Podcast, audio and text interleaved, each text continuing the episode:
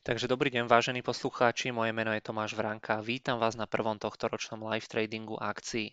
Dnes to bude opäť trošičku neštandardné, ukážem vám aj rizikovú akciu, pridáme si do portfólia akciu, ktorú tam už máme nakúpenú, ale ešte sa na chvíľočku vrátim k tomu minulomesačnému ETF-ku, ktoré sme kupovali. Ešte pred začatím toho samotného webinára tu mám v podstate toto dôležité upozornenie, ktoré v podstate by som vás každého poprosil, aby ste sa na neho pozreli. Ale myslím si, že každý, kto takto investujeme, že sme si asi teda vedomi toho, že investovanie a obchodovanie nie je úplne bez rizika. Začal by som opäť tak všeobecne tým, že čo sa udialo za ten posledný mesiac. Za ten posledný mesiac, aj teda napriek tomu, že už bol koniec roka, tak priniesol niekoľko celkom zaujímavých nejakých informácií. Jedna z takých najzaujímavejších informácií možno bola tá, že zbor voliteľov oficiálne konečne po zhruba 2 mesiacoch potvrdil víťazstvo Joea Bidena v amerických voľbách, ktorý bol teda zvolený za prezidenta USA. Jeho súper Donald Trump podával rôzne ako odvolania na rôzne súdy v jednotlivých krajinách, kde sa v podstate bojovalo o to víťazstvo, ale vyzerá to tak, že už konečne by mal byť Joe Biden oficiálne vymenovaný za teda prezidenta Ameriky na najbližšie 4 roky.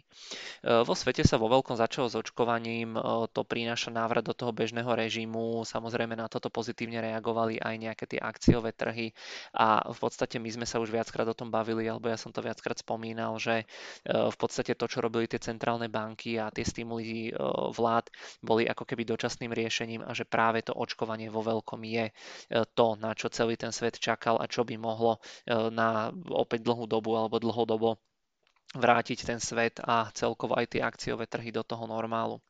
V USA bola schválená ďalšia priama finančná podpora pre obyvateľov. Trump ju síce trošičku komplikoval, ale myslím si, že by to malo v konečnom dôsledku dopadnúť pozitívne. To znamená, že opäť by sme sa tam nemali báť toho, že jednoducho by to bolo nejaké riziko pre napríklad bankový sektor, že jednoducho ľudia by nezvládali platiť za tie svoje pôžičky a úvery, takže aj takýmito pomocami tie vlády alebo centrálne banky sa snažia stimulovať tú ekonomiku. Konečne sa doriešil Brexit. Dôležitou správou je to, že nebudú clá, čo je opäť pozitívna informácia, hlavne teda pre Európsku úniu a teda aj tú samotnú Veľkú Britániu. Bitcoin sa dostal na $28,500. Toto je v podstate informácia, ktorá úplne nie je aktuálna. Ja keď som si ešte pár dní dozadu chystal tú prezentáciu, tak ten Bitcoin bol na tejto úrovni. Momentálne už sa pohybuje alebo sa pohyboval niekde až okolo úrovne 34,000, teraz nám trošičku skorigoval na 30,000, takže aspoň teda môžete vidieť, že ako rýchlo sa tie veci pri tom Bitcoine menia. Akcie nám dosahovali nové historické maxima, opäť potom mierne skorigovali. Ďalšia informácia, Tesla vstúpila do akciového indexu S&P 500. Eurodolár tiež veľmi výrazne posiluje a dosahuje niekoľkoročné maxima a opäť nám začína výsledková sezóna s tým, že o pár dní budú teda ako prvé reportovať veľké americké banky. Mám tu pre vás nachystaných zo pár obrázkov, ktoré som si v priebehu mesiaca nachystal. Väčšina z nich teda bude z platformy Bloomberg. Prvý obrázok tu je porovnanie niektorých aktív, ktoré dosiahli najlepšie alebo najväčšie zhodnotenia za celý ten minulý rok. Pardon, tuto môžete vidieť porovnanie niektorých tých aktív. Ja pôjdem tuto od spodu. Ako prvé tu máme akcie alebo vývoj akcií AT&T. Tie minulý rok odpísali zhruba nejakých 27%, to znamená, že tým sa nedarilo úplne dobre. Druhé pre porovnanie tu máme vývoj amerického akciového indexu S&P 500. Ten pridal zhruba nejakých 15%, takže ten mal celkom pekný výsledok, ale keď to porovnáme s niektorými tými aktívami, ktorým sa darilo najlepšie počas toho minulého roku, tak uvidíme, že aj ten rast toho S&Pčka je naozaj úplne zanedbateľný. Tretiu čiaru, ktorú tu mám, alebo ktorú vidíte, je tá modrá a tá modrá čiara, to sú akcie spoločnosti Apple, tie pridali zhruba nejakých 78% za ten minulý rok. Štvrtá čiara, ktorú tu mám, to je taká tá dajme tomu oranžová, to je práve ten Bitcoin, ktorý už som spomínal, že veľmi výrazne rastie a o ktorom sa veľmi často a vo veľkom hovorí. Ten pridal zhruba nejakých 300%, čo už je naozaj veľmi slušné zhodnotenie, ale stále to nie je víťaz toho minuloročného trhu alebo na tom minuloročnom trhu. Ďalšie tu máme Teslu, to je táto biela čiara, tam môžeme vidieť, že pridala 707%. Predposledné najlepšie rastúce aktívum za ten minulý rok, tu máme akcie spoločnosti Black Power. To je v podstate spoločnosť, ktorá sa zaoberá vývojom alebo výrobou nejakých tých vodíkových palivových článkov, ale z takých tých najznámejších vecí, o ktorých sa hovorilo, dosiahla najlepšie zhodnotenie akcie táto fialová, a to je konkrétne akcia spoločnosti NIO, čo je čínsky výrobca elektromobilov, a tieto akcie rastli za minulý rok 1200%. Takže tu môžeme vidieť, že v podstate všetko je relatívne a že aj keď povieme, že napríklad akcie Apple rastli veľmi pekne o 80%, alebo konkrétne 78, takže stále to môže byť v porovnaní s tými niektorými inými aktívami ešte ako keby málo alebo slabé. Druhá vec, v podstate, ktorú som si pre vás nachystal na tento mesiac, ja o tom často hovorím, že význam tých buybackov alebo spätných odkupov je pri tom akciovom investovaní veľmi veľký alebo veľmi značný. Tuto na grafe môžeme vidieť porovnanie za posledných 20 rokov toho, ako sa vyvíjal samotný akciový index S&P 500, to je táto oranžová čiara, a jeho tzv. S&P 500 buyback index, to je verzia, ktorá združuje akcie 100 spoločností, ktoré percentuálne odkupujú najväčší podiel akcií. A tam môžeme vidieť, že týmto spoločnostiam sa dlhodobo darí lepšie ako tomu samotnému benchmarku. Ten samotný S&P-čkový index pridal za 20 rokov zhruba 306%, tá buybacková verzia zhruba 544%, takže je to o dosť viac. Tu konkrétne môžeme vidieť ten rozdiel, a ročne klasické S&P-čko robí zhruba 7,3% a tá buybacková verzia zhruba 10%, takže práve aj kvôli tomuto, kvôli historicky jednoznačne lepším výsledkom spoločnosti, ktoré realizujú buybacky, si myslím, že každý investor by sa mal zamerať na tie spätné odkupy a brať to ako jeden z tých faktorov, na ktoré sa treba určite pozerať pri výbere akcií. Ďalšia vec, ktorú tu mám, môžeme to spraviť tak, že ja vám to najskôr ukážem v tomto kontexte. Ono v poslednej dobe ja som videl veľa nejakých informácií ohľadom teda japonského akciového indexu Nikkei, že jednoducho dosahuje nejaké nové maxima, veľmi vysoké hodnoty a podobne, a naozaj keď sa pozrieme na tie dáta za posledných 12 rokov od roku 2008, tak vidíme, že naozaj ten akciový index veľmi pekne rástol zhruba o nejakých 300%. Ale nikde v podstate v tých nejakých článkoch, ktoré ja som mal možnosť vidieť, nebolo spomínané to, že ten japonský Nikkei v podstate len dobieha tie straty, ktoré spravil niekedy okolo 88. až 90. roku. Predtým na tých japonských akciách bola veľmi silná rally, nafúkovala sa tam bublina, tam tie price earningy pri tých spoločnostiach boli naozaj enormne vysoké. Tam potom došlo k masívnemu prepadu a v podstate ten posledný časový horizont, ktorý sa všade uvádza od tých posledných 20 rokov, či už v nejakých médiách alebo na nejakých investičných stránkach, môžeme vidieť, že ten rast tam síce bol pekný, ale že stále sa nachádzame ešte možno o nejakých 30-40% nižšie od tých maxim. Chcel som v podstate týmto povedať alebo ukázať, že jednoducho treba investovať pravidelne, priebežne, pretože čisto teoreticky, ak by ste nakúpili v tej úplne najmenej vhodnej chvíli, dajme tomu niekedy na prelome tých rokov 88-89 japonské akcie, tak v podstate by ste boli stále v mínuse, po zarátaní dividend plus minus na nule, kdežto kebyže priebežne potom ešte prikupujete aj pri tých nižších úrovniach, tak sa dostanete na tú nulu alebo respektíve do plusu oveľa skôr. Ja som sa ešte pozrel na ten Nikkei, alebo Nikkei, porovnal som ho s inými akciovými indexmi z celého sveta. A tu môžeme vidieť, že napríklad na tom Nikkei od toho roku 89, odkedy nastal ten prepad, tak v podstate čistá nejaká cenová zmena je zhruba nejakých minus 30%. Keď zarátame dividendy, tak je to plus minus okolo nuly, je tam nejaký 1,5% rast.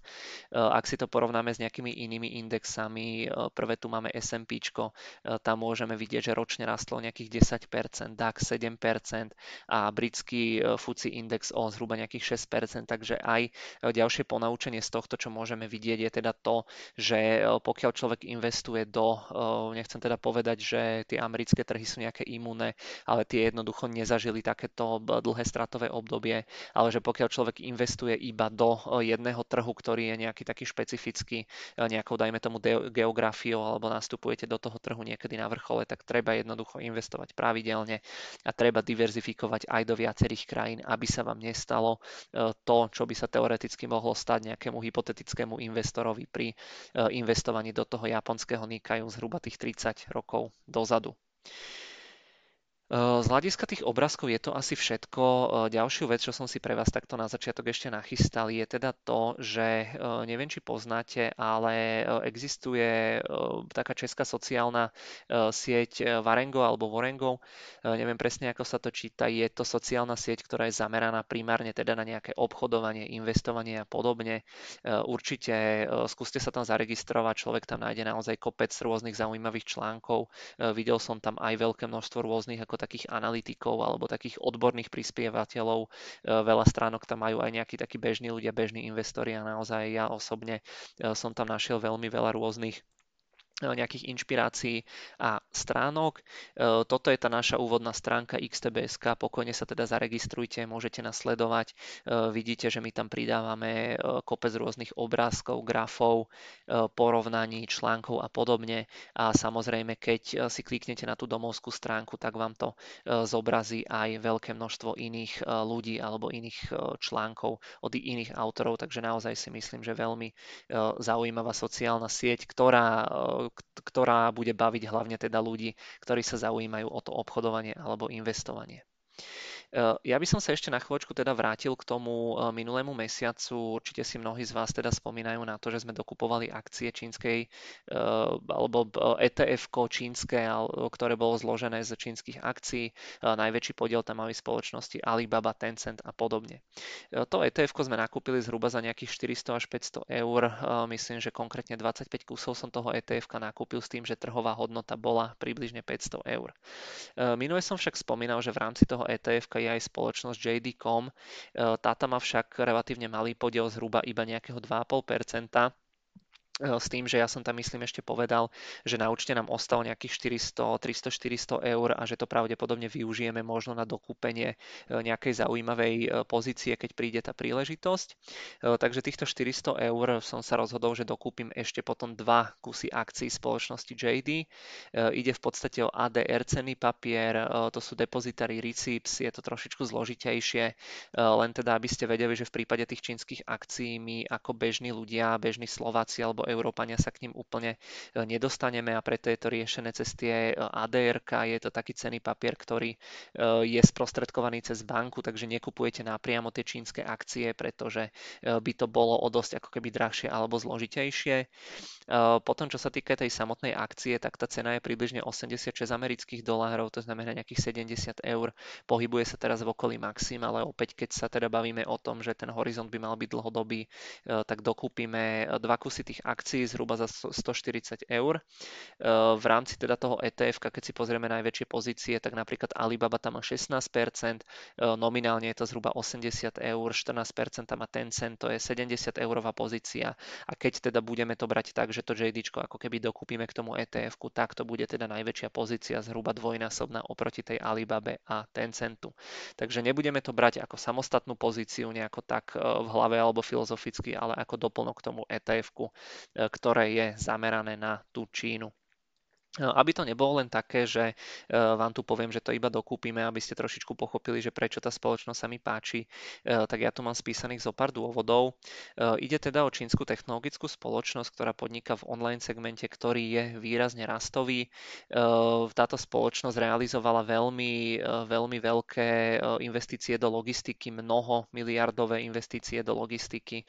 Plánuje mať v rámci Číny milióny malých obchodov na vyzdvihovanie tovaru, nejakých tých pointov na ako keby také tie zásielkovne, hej, keď to prirovnám k nejakým slovenským alebo českým reáliám.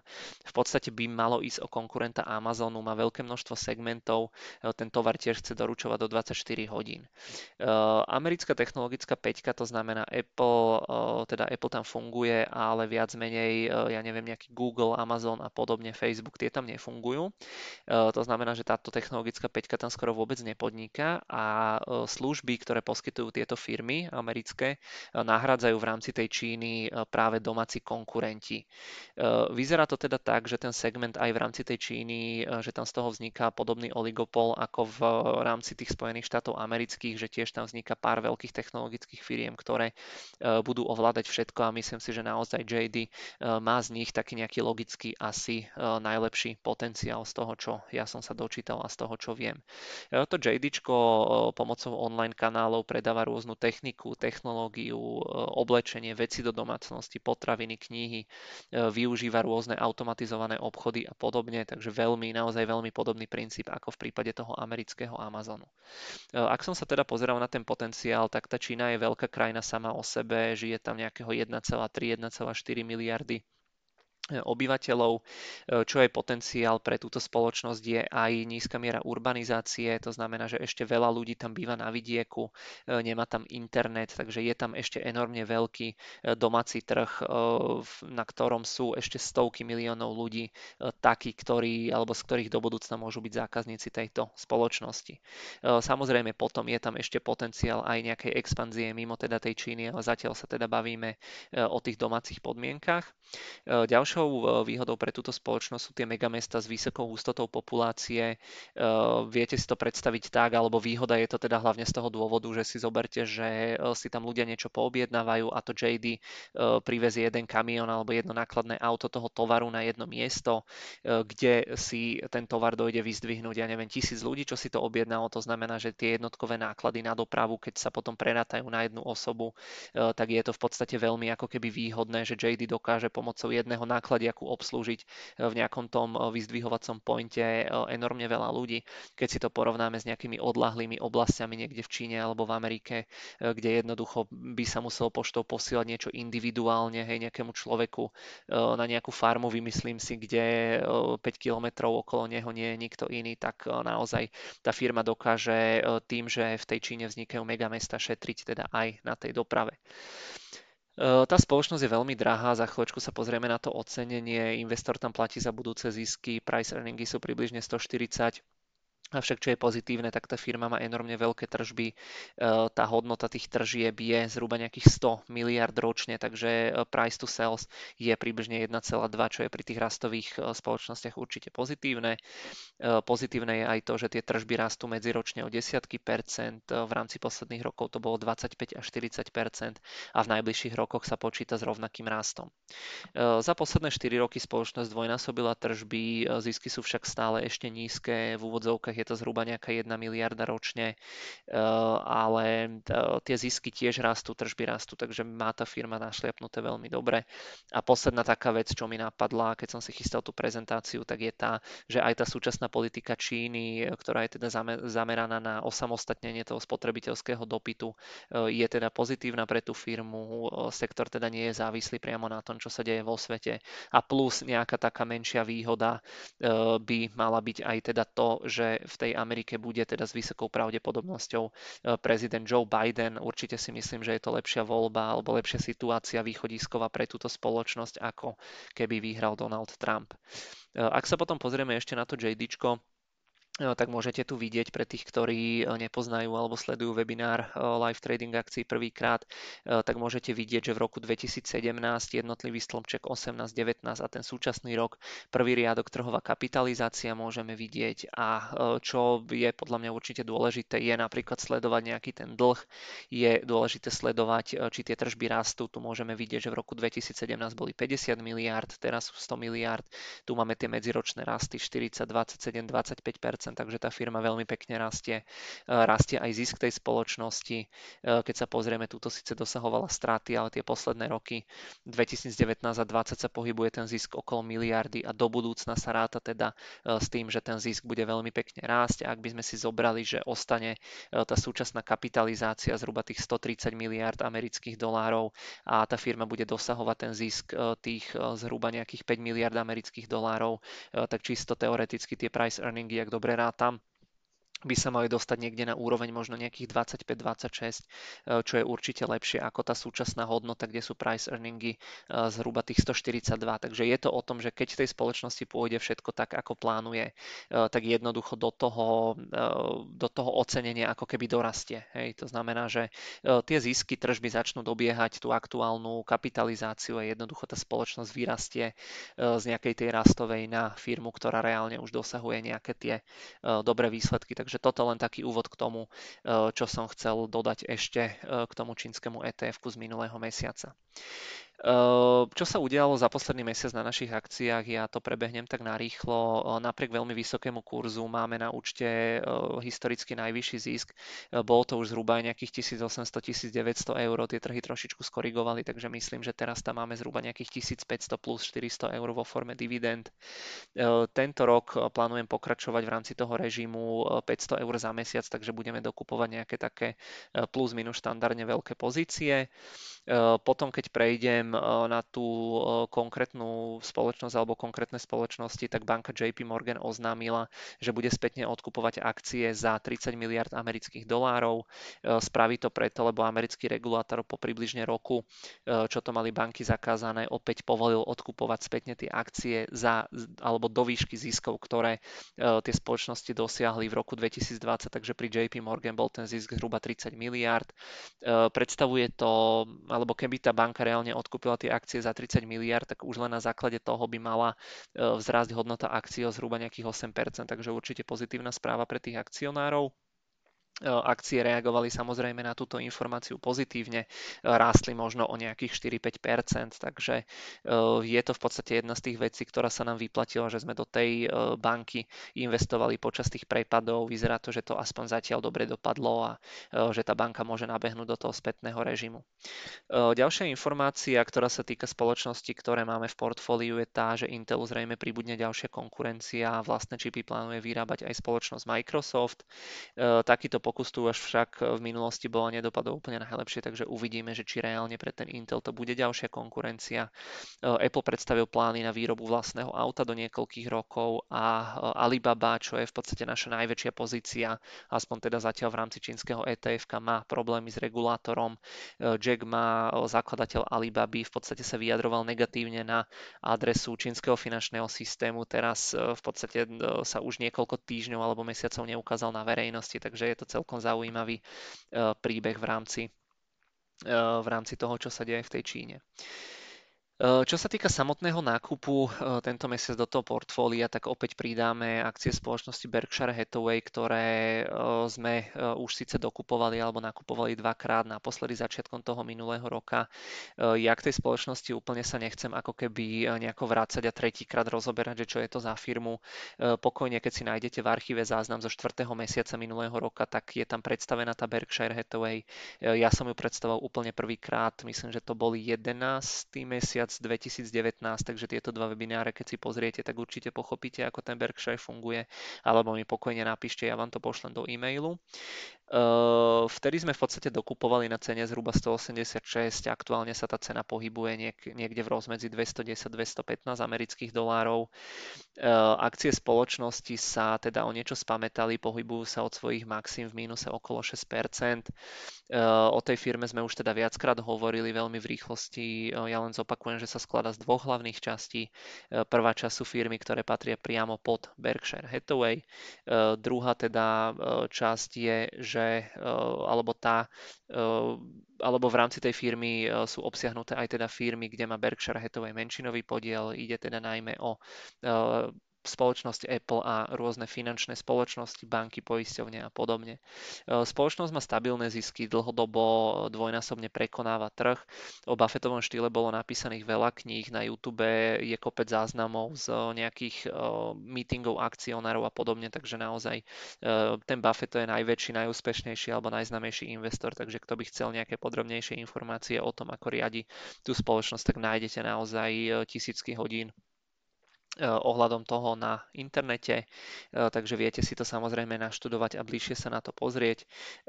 Veľmi peknú infografiku pred pár rokmi vydala aj spoločnosť Visual Capitalist, odkaz dám potom pod YouTubeové video, takže môžete sa na to určite pozrieť, tam je to tiež pekne graficky vysvetlené, že ako ten Buffett funguje. Ono tej spoločnosti je viac menej ako keby vyčítané v tých posledných rokoch, že ten Buffett zaspal dobu, že jednoducho už neprekonáva ten trh, že rastie pomalšie ako S&Pčko a podobne. Na prvý pohľad tá akcia má plus minus posledných možno 50 rokov podobnú výkonnosť ako to S&Pčko, ale na druhú stranu oveľa rýchlejšie rastú zisky tej spoločnosti. Ja som sa v podstate na to pozeral pár dní dozadu, že ak by ocenenie Berkshire Hathaway rástlo rovnako rýchlo ako ocenenie v podstate S&Pčka, tak tá cena tých akcií by mala byť ešte zhruba o 50% vyššia, takže ja úplne nie som zastancom toho názoru, že ten Buffett už ako keby nevie, čo robí, alebo že stratil ten čuch na spoločnosti, na nákup tých firiem, len si skôr myslím, že tá akcia je ako keby prehliadaná práve preto, že veľa sa v médiách píše o nejakých iných dravých mladých spoločnostiach a že jednoducho veľa ako keby individuálnych investorov možno zanevrelo, pretože vidia nejaký iný alebo lepší potenciál v rámci iných firiem, ale myslím si, že naozaj je to jedna zo spoločností, ktorá je najlepšie ocenená pri tej súčasnej situácii na tom trhu. Ja by som tu ešte možno dal, keďže už ubehol teda rok od toho posledného nákupu, ktorý sme teda zrealizovali na tej Berkshire Hathaway, že čo sa tam zmenilo. Tá spoločnosť urobila za posledné mesiace niekoľko atypických rozhodnutí, nákupných aj predajných. Tam v podstate Buffett začiatkom minulého roka predal aerolínie, alebo nakúpil aerolínie, potom ich predal a predal taktiež aj veľmi veľkú časť z tej bankovej pozície alebo z tých bankových akcií, ktoré mal. Berkshire Hathaway kúpila takmer 20% podiel na plynovodoch v Spojených štátoch amerických.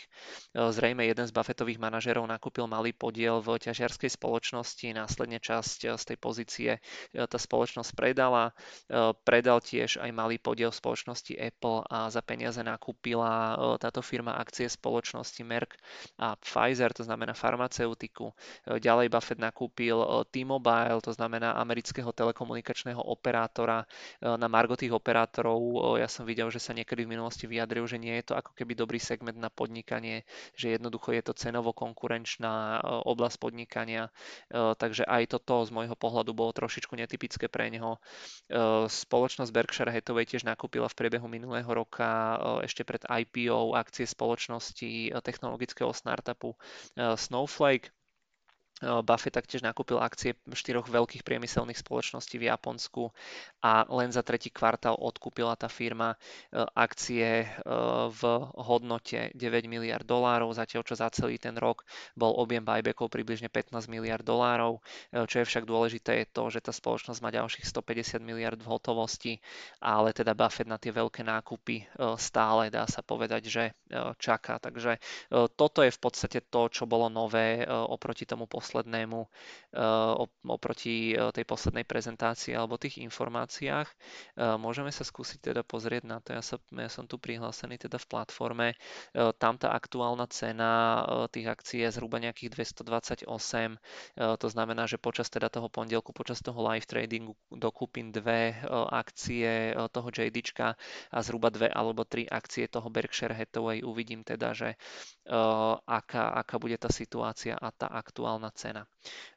Dobre, do tej platformy ešte sa môžeme pozrieť. Teraz mi napadla ešte jedna vec, že v podstate neviem, či som spomínal, že sa začína tá výsledková sezóna, takže tam som tiež zvedavý na aj výsledky tejto spoločnosti Berkshire Hathaway.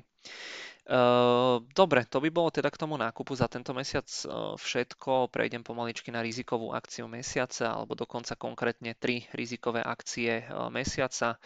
Je okolo toho veľké halo, veľký taký hype, viem, že veľa ľudí to nakupuje, takže ja som sa to tiež rozhodol sem pridať, teda pre tých, ktorí by sa chceli o niečo viac dozvedieť, pretože veľa z vás som sa bavil o týchto čínskych elektromobiloch v poslednej dobe, takže z môjho pohľadu tú Teslu určite všetci poznáme, jej konkurenčná výhoda sa podľa mňa mierne tie posledné roky ako keby zmenšuje, už nie je v podstate takým lídrom ani v oblasti, ja neviem, nejakých batérií, ani v oblasti tých autonómnych systémov, ako kedysi bola, takže myslím si, že ako aj v mnohých iných oblastiach, tak aj v tejto oblasti sú zaujímavé určite aj čínske spoločnosti. Ja keď som sa pozeral na nejaké predaje v rámci tej Číny, tak v rámci tých čínskych firiem tu nie je iba jeden dominantný hráč, ako napríklad tá Tesla v Amerike, ale existujú 2 až 3 zaujímavé spoločnosti. Ide teda najmä o spoločnosti NIO, BYD, keď budete hľadať, a Xpeng. Najmä prvé 2 spoločnosti dosahujú veľmi slušné predaje už teraz. Ja vám za chvíľočku ukážem, že koľko tých čínskych elektromobilov sa v rámci Číny predalo za prvého pol roka. Prvú a tretiu spoločnosť, to znamená NIO a Xpeng, máme v ponuke, na pridanie druhej viac menej čakám, to znamená, predpokladám, že asi teda príbudne niekedy najbližších týždňoch do toho nášho portfólia. Čo majú tieto spoločnosti spoločné? Majú spoločné to, že sú veľmi drahé, rástli za ten minulý rok o stovky alebo tisícky percent. Nekupujú sa tieto firmy na základe nejakých dobrých čísel, ale na základe viery a myšlienky. Takže ako náhle sa na to začnete pozerať ako optikou nejakého hodnotového investora, tak jednoducho vám to ako neprejde nejakým tým sítom, pretože naozaj tie firmy buď zarábajú úplne zatiaľ malé smiešné peniaze, alebo nezarábajú absolútne nič. Takže je to v podstate také, že keď máte nejakú takú štandardnú pozíciu akciovú okolo 500 eur, tak keď investujete do tých spoločností nejakých 100-200 eur, tak asi to človeka úplne nezrujnuje s tým, že je to pekný, že je tam pekný potenciál, ale úplne veľkú pozíciu by som do toho asi nedával. Ide skôr teda o nejakú takú myšlienku, ak vás to zaujalo, tak určite to chce hlbší prieskum. Tá druhá spoločnosť, ktorú som tu mal uvedenú, tak možno taká zaujímavá spoločnosť Berkshire Hathaway, tu má podiel od roku 2008, a to konkrétne štvrtinový podiel, takže celkom veľký.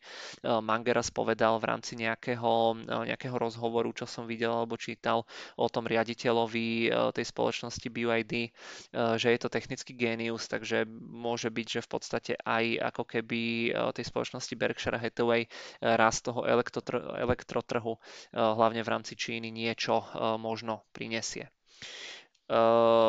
Ešte raz teda dávam do pozornosti, alebo by som rád pripomenul, že ide o rizikovú akciu aj v kontexte rizikových akcií.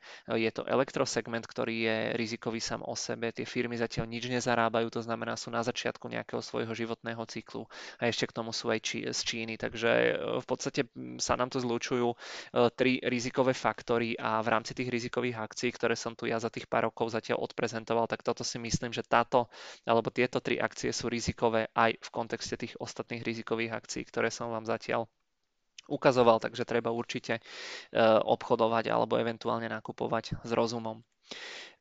Ja som spomínal tie predaje v Číne, keď sa teda pozrieme celkovo, či už na nejaké značky alebo na konkrétne modely, tak môžeme vidieť, že napríklad to BYD je prvé, že sa tam predalo za prvého pol roka zhruba 60 000. Môžeme tu vidieť potom aj to NIO.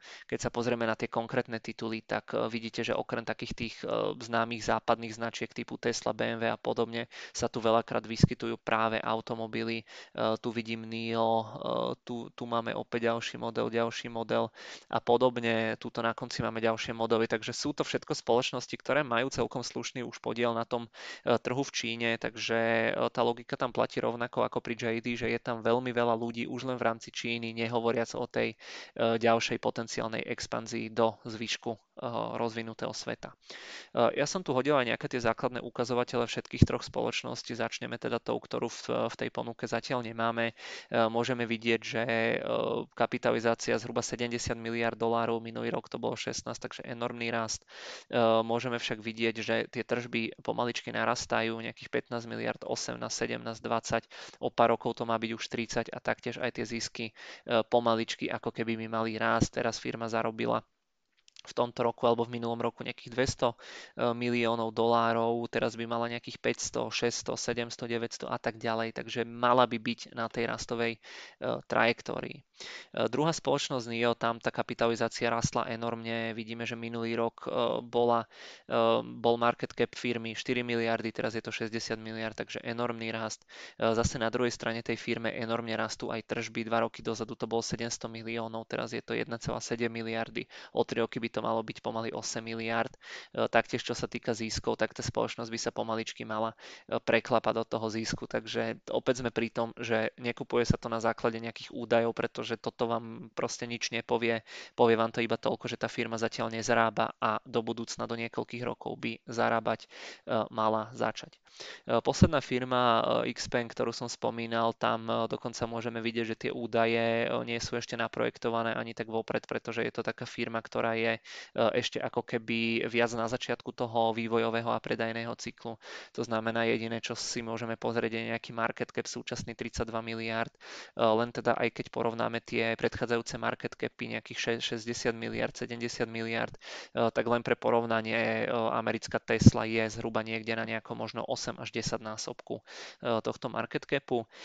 Revenues môžeme vidieť, že v podstate nejaká firma už tie tržby mala za tých pár rokov, ale že tiež tie tržby majú veľmi výrazne rásť s tým, že ten zisk najbližšie roky bude pravdepodobne ešte teda záporný, to znamená, že tá firma bude reportovať stratu, ale počíta sa s tým, že možno niekedy o rok, o 2, o 5, o 10 tá firma sa preklopí do toho zisku a začne tým akcionárom splácať tú svoju dôveru tým, že začne zarábať.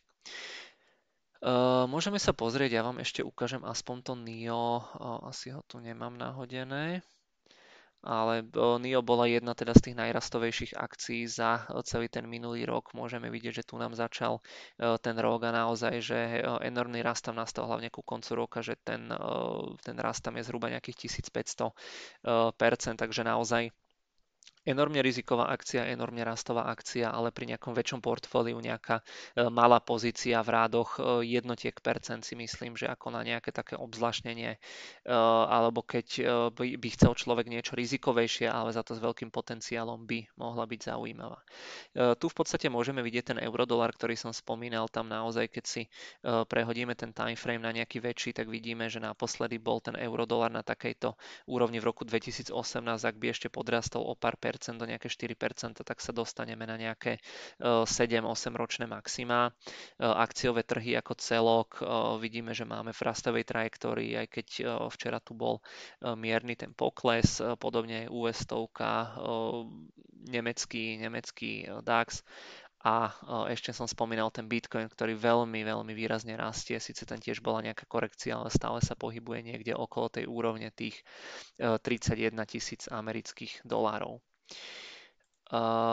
Dobre, ja som v podstate ešte teraz spomínal, že keď sme nabehli na tento nový režim, že prednahrávam tie webináre, aby som sa vedel aj lepšie nejako nachystať na tie vaše otázky a teda, aby to aj pre vás bolo časovo komfortnejšie, aby hneď bol záznam na YouTube, že to budeme robiť tak, že tie otázky mi môžete posielať či už teda mailom, alebo písať pod YouTube, alebo písať priamo počas tohto webinára, ak ho teraz sledujete kvázi naživo, tak pokojne do tej kolónky questions napíšte otázky. Minulý mesiac zo pár tých otázok mi tam nabehlo, takže ja som niektoré z nich sem nejako skopíroval, takže pokojne aj teraz alebo v priebehu tohto mesiaca tie otázky pokladajte.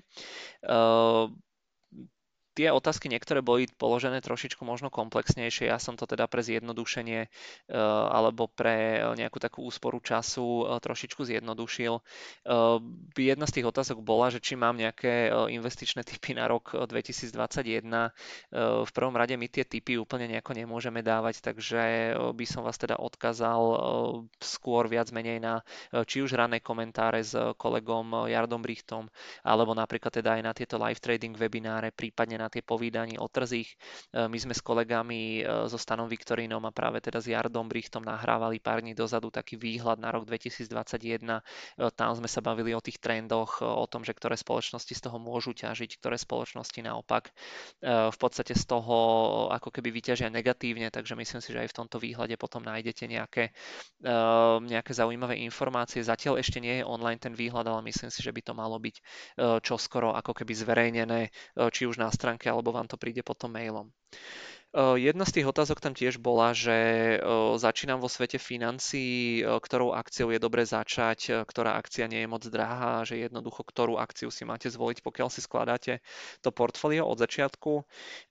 Tam je samozrejme dôležité, že aký je ten váš investičný horizont. Úplne by som tiež nechcel teraz radiť, ale v tej súčasnej situácii, kedy sú tie rastové akcie naozaj vysoko, tak by som sa asi pozeral skôr po nejakých klasických spoločnostiach, po nejakých takých zo sektoru, ja neviem, možno financie, nejaké tie defenzívne sektory, spotrebné veci, ja neviem, nápoje, jedlo, možno aj tá spoločnosť Berkshire Hathaway, ktorú ja osobne považujem stále za lacnú, by prípadala do úvahy. Takže také tie najznámejšie spoločnosti už sú podľa mňa relatívne vysoko.